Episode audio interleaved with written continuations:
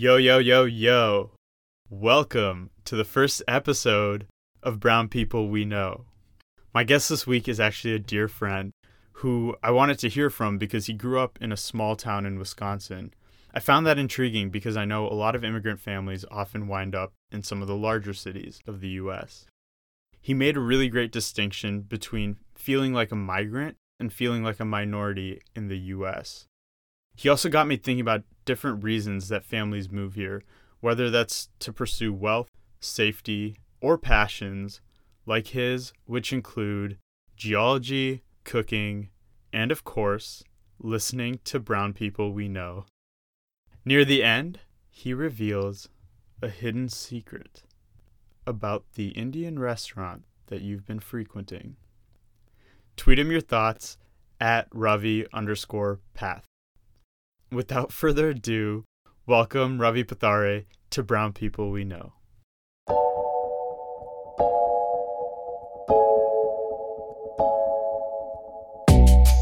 Long time no see.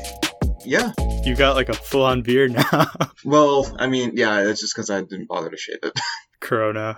Yeah, I know. It's most just, of it. You can blame everything on that. So it's serious, but yeah. I wanted to kind of start at the beginning. I know that you're from Fond du Lac. Were you born there? I was born there at St. Agnes Hospital on October 14th. Very, very late at night. It was something like 11:50 something. Fondi is a town of like 40,000 people-ish. Mm-hmm. So were there other Indians around you, or like were you kind of like the only one in your high school? There were a couple other Indian folks in the city. The largest employer in the city is a large manufacturer that's a subsidiary of Brunswick Corporation, or Mercury Marine. They make outboard motors. There was I wouldn't say rotating, but they had quite a few engineers that would work there who were of Indian descent. You know, occasionally me and my family, we would run into another Indian person who was, you know, currently working there. But as far as families go, I think there were only really a couple, and we didn't really know each other that well. One of my friends in high school was Pakistani. But outside of that, as far as I know, not really. When we think of Indian families that migrate to the U.S., a lot of them do what my family did, which is go to the bigger cities, right? So like I was in Toronto, I was in Dallas. Yeah. When you're in those cities, there's some exposure to Indian culture. So I'm kind of curious like how you connected with that side of your heritage, or if you feel like maybe you didn't really while you were in Fondi. For people that know me, I think they might have an answer to that, just based off of the things that I like and things that I talk about and things that I do. As far as connecting with heritage, when I was growing up, so Fond du Lac is at the lower end of what's called the Fox Valley. There were more Indian families in the cities in the other part of the Fox Valley, in Oshkosh. Like Appleton. Yeah, exactly. So they would occasionally have events, largely rotating around various Hindu festivals.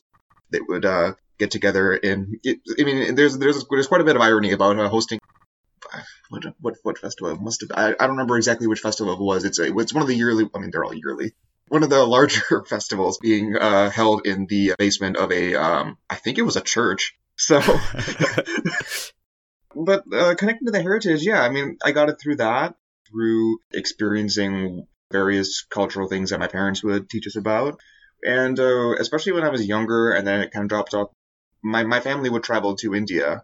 They would try when we were younger every year. When my father was initially a professor, a teacher, an instructor at the technical college, he'd get his summers off, and we would usually go back to India for that summer. But after he moved into more of like an admin position, that got a little harder. So I had the heritage in actually going back to the motherland and having the experience, like the full scale experience. Yeah, and when you say the motherland, you're from Mumbai. Well, I mean, my family is from. I can't claim to say that. True. I'm from Fond du Lac. So I know with me, like if I'm speaking Telugu, there is a little bit of a soul connection there. Mm-hmm. It kind of the motherland thing resonates.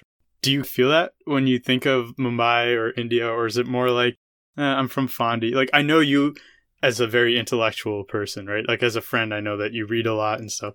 Do you feel like your connection with India is more like, oh, that's the motherland, or is it more like on an intellectual level? That's an interesting question. What? I see India as... This is a genuinely kind of an interesting question. I kind of, yeah, you're right. It is. It's not just an interesting place to read about. It is kind of really like the purest form of where I come from. And I think that a lot of people in the United States have a background of immigration. In some from it, it's farther back. But I kind of treat it the same way. It's that this is where my family came from. This is obviously the heritage and all the strong cultural things that are involved with that. But I think it's just a little more emphasized because it's only a generation away. One of the other things that's really interesting between you and me, a little bit of a contrast that I see at times is like, I think I very much have that immigrant mindset. We're here, we need to hustle and kind of make our way up through society. My family might kind of say like, keep your head down and just keep going. You're more willing to take a stance on certain, you're more political. Mm-hmm. And so I'm kind of curious where that stems from. The point that you make about kind of like your head down or whatever. That's definitely something that you see in families and groups of people that are very recent immigrants. I often say that there's a lot of parallel to be drawn between Italian immigration and Indian immigration in the same way that, I mean, there's obviously some marked differences, but the place where that comes from, it comes from the idea that just keeping your head down isn't, I understand why that's a thing and why that potentially is important in order to make sure that you ultimately have success in this wild west world of America here. But the other part of America is that you can do what you want, and obviously at the expense of people that we have driven off. I mean, there's obviously that whole thing, like whenever you're talking about the so-called American dream, which obviously is something that kind of goes in line with what you're talking about, how there's that like driving force in order to kind of make something of yourself as an immigrant in this country, that there were people here before. But it stems from a lot. It stems from just like that sense of individuality that I think a lot of people have, and I think is expected, I think, a lot of times by immigrant populations in order to find success. So I think it's kind of like balancing that fine line. And maybe right now, just the point I am in my life, I'm just a little bit off the line a little bit. And there might be a course correction at some point, but I don't know. Let's say I look at my parents who are clear immigrants. They grew up in India. Most of the things that they give to when they're donating money is back in India. For me, I tend to give all over the place. So like currently I'm sponsoring a child in Kenya. I give to education in India, clean water in South America. So it's kind of scattered, which also reflects the fact that I've moved across countries over my lifespan. Versus for you, you grew up in the States. Yeah, it has a lot to do with the fact that I'm currently living in Chicago, so I want to work with a local organization to do as much help as I can in order to make not just my life better, but, you know, fighting for things that make other people's lives better. And I understand that there's that idea of there being poverty abroad and things that we need to do to fix that, but we have poverty here as well. And working with campaigns and with organizations that are fighting for kind of that egalitarian change, they don't deny that there is poverty abroad, or they don't. I don't think they really ever even want to claim that problems that we have here are either more important or take precedence over problems we have elsewhere. For sure. I think it's kind of a question of where you're putting your attention. And I suppose it's always been interesting to me that you were so involved with DSA because of the fact that we both come from similar but different backgrounds. I've always been curious how that might affect where our attention is. Yeah, well, I mean, that's actually really interesting that you mentioned that, because I suppose that because I grew up in this country, there is definitely some level, I assume, of me focusing on improving the place where I live. Whereas for someone, like you said, where your parents, if they donate, they're going to donate back to India because that's the place that they consider home, right? They see the place where they grew up and they want that place to be better.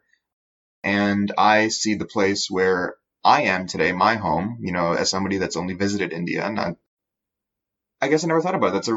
That's a really interesting way of thinking about it, that how you choose to fight your battles and where to put your...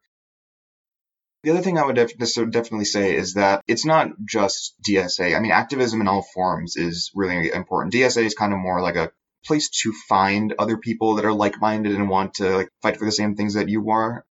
I wouldn't say that like that's like the organization. It's kind of your medium at the moment. Exactly. Yeah. Activism is what is important. Actual direct action. That's what really matters in order to push for change so that the people in power can see the people out in the streets wanting this change. That more than any particular group, DSA, Sunrise, working on political campaigns. I think that is what really matters.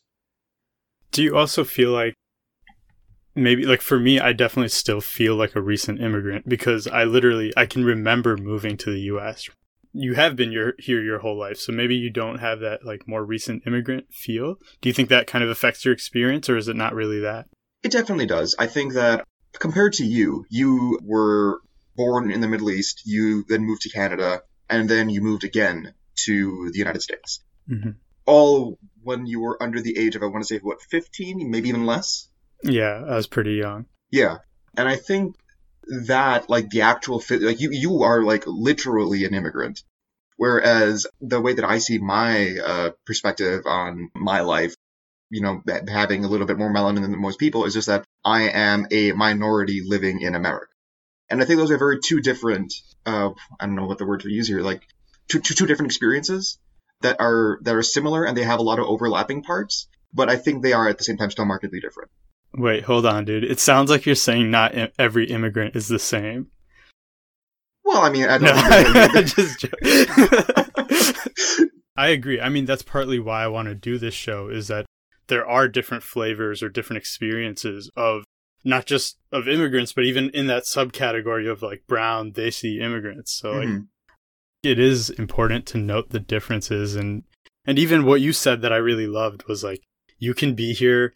I mean, there's two sides to this philosophy of part of the reason that we're here is to make it. And then the other part is to just do what we want. Mm-hmm. To me, that's kind of profound because I think the other thing that really grabs me when I first met you is you're genuinely following certain passions, whether that is DSA or cooking or one of the things that I wanted to ask you about your career. Many immigrants, when they come here, there is the stereotypical pressure of be a doctor or an engineer. You instead chose to be a geologist. Did you see someone that kind of made you want to do that stuff? Or where did those ideas come from? Because I imagine it wasn't your parent. No, and this is something that I was really thinking about quite recently, actually. And I think it has a lot to do with the way that we treat education and the amount of support that an individual will receive from their family. I will say that my upbringing was it was a typical middle-class upbringing. My family does not necessarily come from any large amounts of wealth, which is pretty typical, obviously, for a minority. I always forget. Am I second generation? I forget how that works. If I was born here, but my father was the one to move, it doesn't matter. But the reason that I had the ability to go and study geology as opposed to something else was because I had the security in knowing that if it didn't work out or whatever, for whatever reason, I had the security of my family. That's not to say that that was the only thing, but I think that it's very important to understand that when I think a lot of people talk about education disparity between minorities.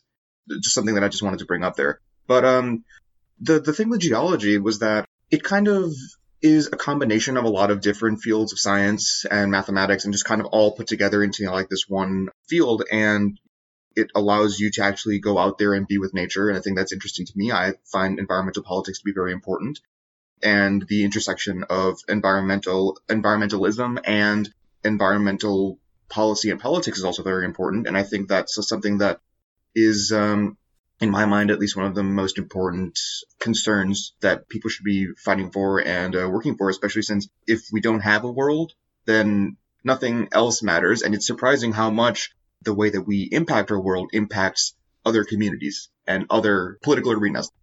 Things like racial justice can be tied together, and they can influence and be influenced by the way that we treat our rivers, how we treat the neighborhoods where we have factories and where we dump our waste, and et cetera, et cetera. So I think just a combination of that kind of led me to where what I decided to go to school for, and kind of what I decided to do today, I guess. So were your parents supportive of that, surprised by it? Was that even something that you were thinking about when you decided to go down that path? Well, yeah, I mean, initially, I told them about it. I said, these are the opportunities that I have with this kind of degree. I think a big thing with, I'm going to say it's only in DSA families, but I assume it applies to every single family, is that you always kind of want the approval, I guess, of your family, right? And that's one of the things that you're just I'm looking at this, I looked at there's all these opportunities, and I can kind of use that in order to try and ultimately be successful, like we were talking about.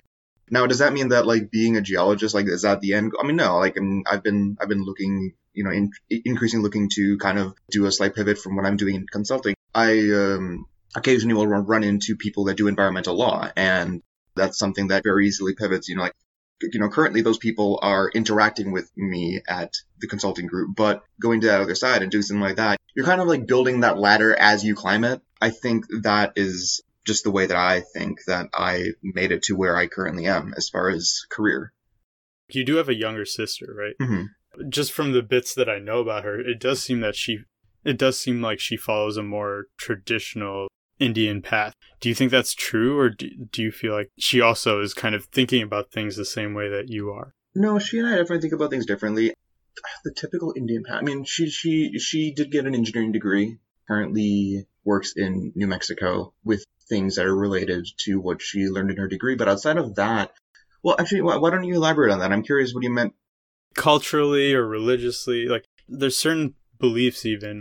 I hate to say respecting your elders because I don't want it to seem like maybe other cultures don't have that as well. But I think that's very much a part of Indian culture. Mm-hmm. Being very religious tends to be a part of it too, versus mm-hmm. In America, if I meet my friend's parents, I call them by name. Or in America, you'll see a wider variation of many people are Christian, but there are also now tons of people that are atheists. Mm-hmm. Do you think that outside of career, she tends to follow a lot of those traditional Indian norms or not really? I think all of us follow at least some various forms of tradition still because we grew up with it and it was important to us because that's kind of what made us who we were when we kind of realized, especially when I realized, I guess, when I was growing up, maybe in elementary school, whenever, it was wait, hang on, I'm not exactly the same as everybody else. I don't know what this church thing is. Not really sure why everyone eats pork all the time. And, that kind of, that defined us into who we were. And I think everyone kind of chooses pieces they want to stick with and what they don't. My sister kind of probably picks some that she finds comfort in, that she cares about, and others maybe not so much. I will say probably she chooses a couple more than I do, but in the end, it's that idea that, yeah, we have this tradition, we have these things from our culture that we choose to stick with, but in the end, I think we still realize that we are all, markedly American, and everything that we do and everything that we choose to do is kind of going to be based around that. When you say, we're markedly American, when you look for role models and such, do Indian people stand out to you? And I mean, my obsession with Hassan. Yeah. But the fact that he's brown is kind of, to me, it's oh, we can make it. Do you have that sort of feeling? Or for you, is it, you know what, we're American? Okay, so here's the thing.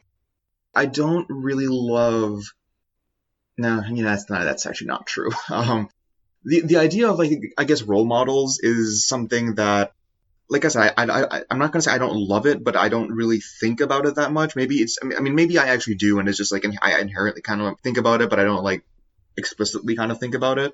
But the way I see it is that it's good to have that representation. I think that is the thing that I think the people that I see as role models, I kind of view that in a very race-blind sense where I'll see people from different backgrounds, different ethnicities, different classes. And, I'll look at them. I'll say well, yes, I see you and I aspire to be someone like you. The thing with seeing brown role models, it typically is the thing that I'm impressed with comes first. And second one, I was oh, yeah, it's kind of a positive that you look like me. That's kind of cool to see that. I think the biggest example of that was that there was that movie that based on it was a movie by Danny Boyle. And the movie itself was just a fun, oh, what if you woke up one day and the Beatles didn't exist and you were the only one that remembered all the songs or whatever. So in that sense, it was oh, that's a fun movie. It's a fun premise. And as an added bonus, it's oh, by the way, Himesh Patel is the main star. And I was oh, that's kind of cool. I like that. Okay. And I think that's the way I kind of see it. It would be I mean, like, outside of Hassan, I assume that you probably have people that you... I guess for me, it's often the, like, to your point, representation, right? Like, it's the absence that makes me aware. I vividly remember going to a movie in college. Sanjay's Super Team was put up as, like, an animated short before the actual movie. And I just remember watching and I was, like, captivated. And I realized, like, whoa, like, I've never seen this type of animation. Or, like, I'm doing my MBA now. Occasionally, I take business trips. And, like, when I wake up and I go down to the hotel lobby, usually if you're up that early and you're in, like, the study area of the lobby or whatever, it's people that are there for business. It's not like the leisurely travelers that are sleeping in or whatnot. And I'll look around. It'll be me and like all just old white men. And like those are the moments where I kind of go, Yeah. And so like, yeah, for me, I think I only notice in moments like that.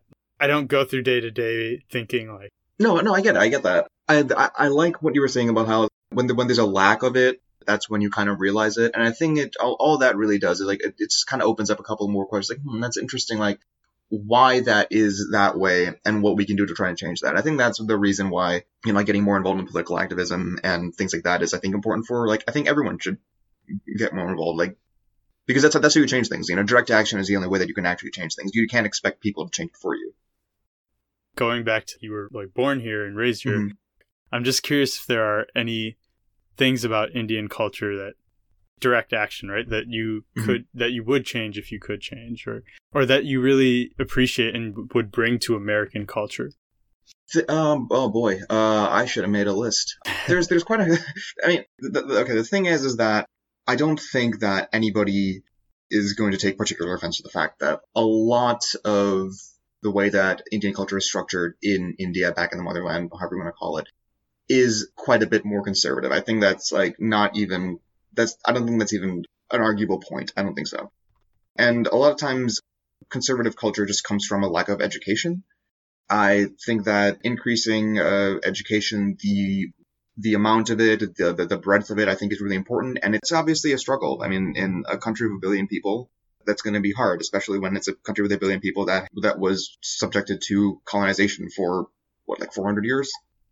I'm including the Portuguese. They're not getting out of this. They were in Goa until like the middle of the 1970s or something. But yeah, there's a lot of things that I would change. Like I do consider a lot of Indian culture to be quite patriarchal, and I think that's definitely something that needs some revision or at least quite a bit of analysis, I guess. And you know, India is kind of viewed as this spiritual place by a lot of Western people, and I think the reason that it gets that connotation is because they only kind of see the outside of it. Like they only see like, oh, you know, all these cool festivals and temples. And it's like, well, there's a lot more to it. I think that, you know, just an analysis of like what that spirituality is and how it's enforced and what kind of things that it promotes, that's important. And I don't know if that's necessarily something I'm going to be necessarily considered to continue with. That's definitely one thing. And I think it's a big thing. I think that's one of the bigger things. I think that's something that in order to create kind of a society that really works for everybody and that's like beneficial for everybody, it's that you need to question the current power structure and think about, well, is there a better option? Like, don't be content with what there is.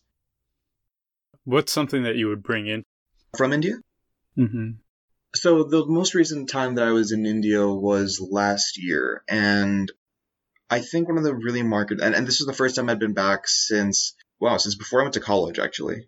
So it had been quite a while between the two visits.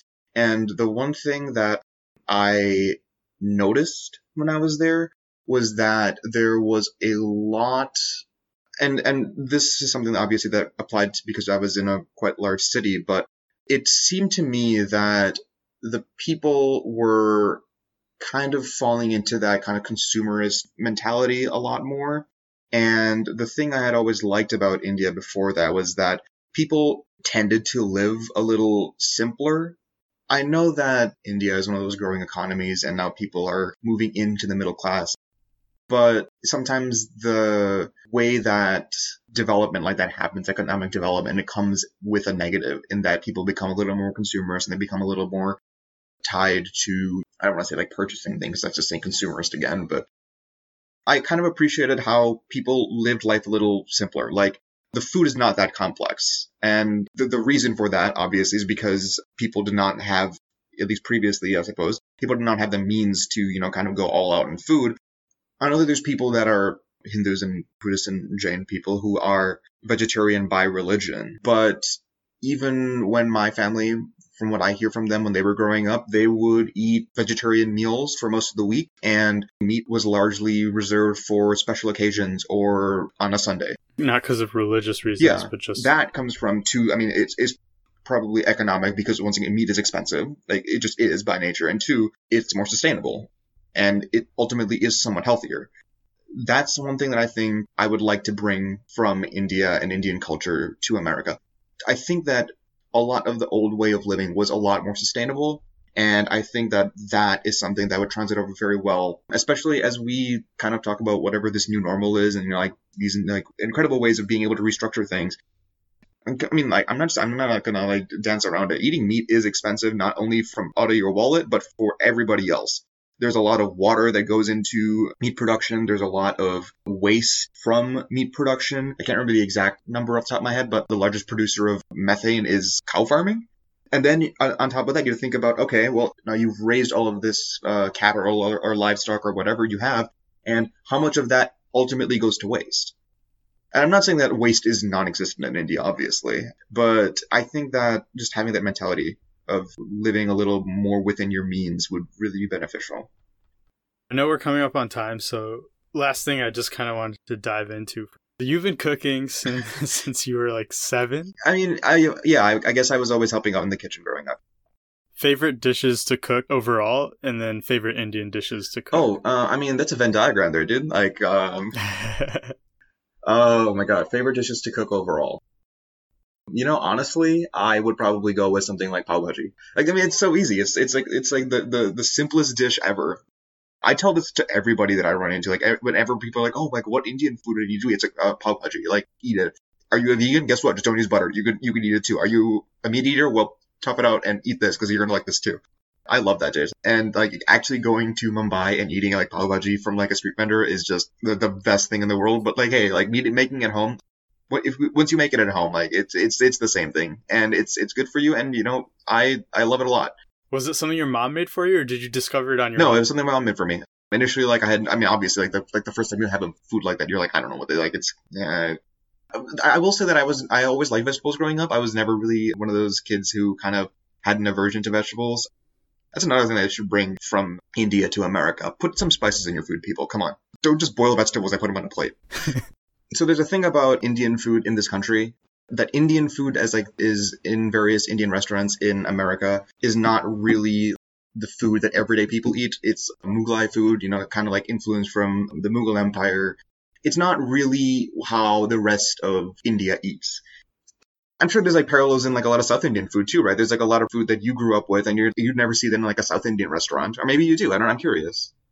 Buffets are not a thing in India, people, or at least not like they are. Yeah, exactly. Here. Yeah, no. So let's just start there. Everyone, the only time they eat, they just go rocking into a buffet like every single time. Yeah, no, people are a lot less obese in India, and that's for a reason.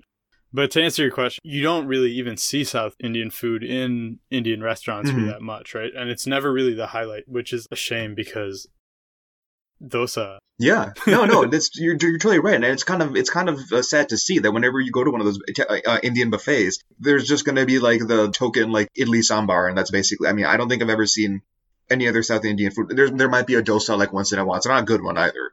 Yeah, it's usually moist. Yeah, exactly. Not like crispy ones. Yeah. As far as other dishes go, if I have to pick a cuisine that I focus on and I'm like good at, it's Italian food. I find there's a lot of really simple pasta dishes that come from various places in Italy that are like super easy, super simple, and you don't necessarily have to add protein to them if you don't want to. Like you can they're very versatile. I'm gonna plug my girl Marcella Hazen, rest in power queen, and it was a book that I picked up at a thrift store when I was in college. I'd heard about it, and everyone was talking about it like being like the Italian like cooking Bible or something. I was like, oh yeah, that's kind of interesting. I'll pick it up. And it's just chock full of various Italian recipes from all parts of Italy. And she actually lived in Italy for a long time. And that's where she kind of did her research. Italy was also not a very well-off country.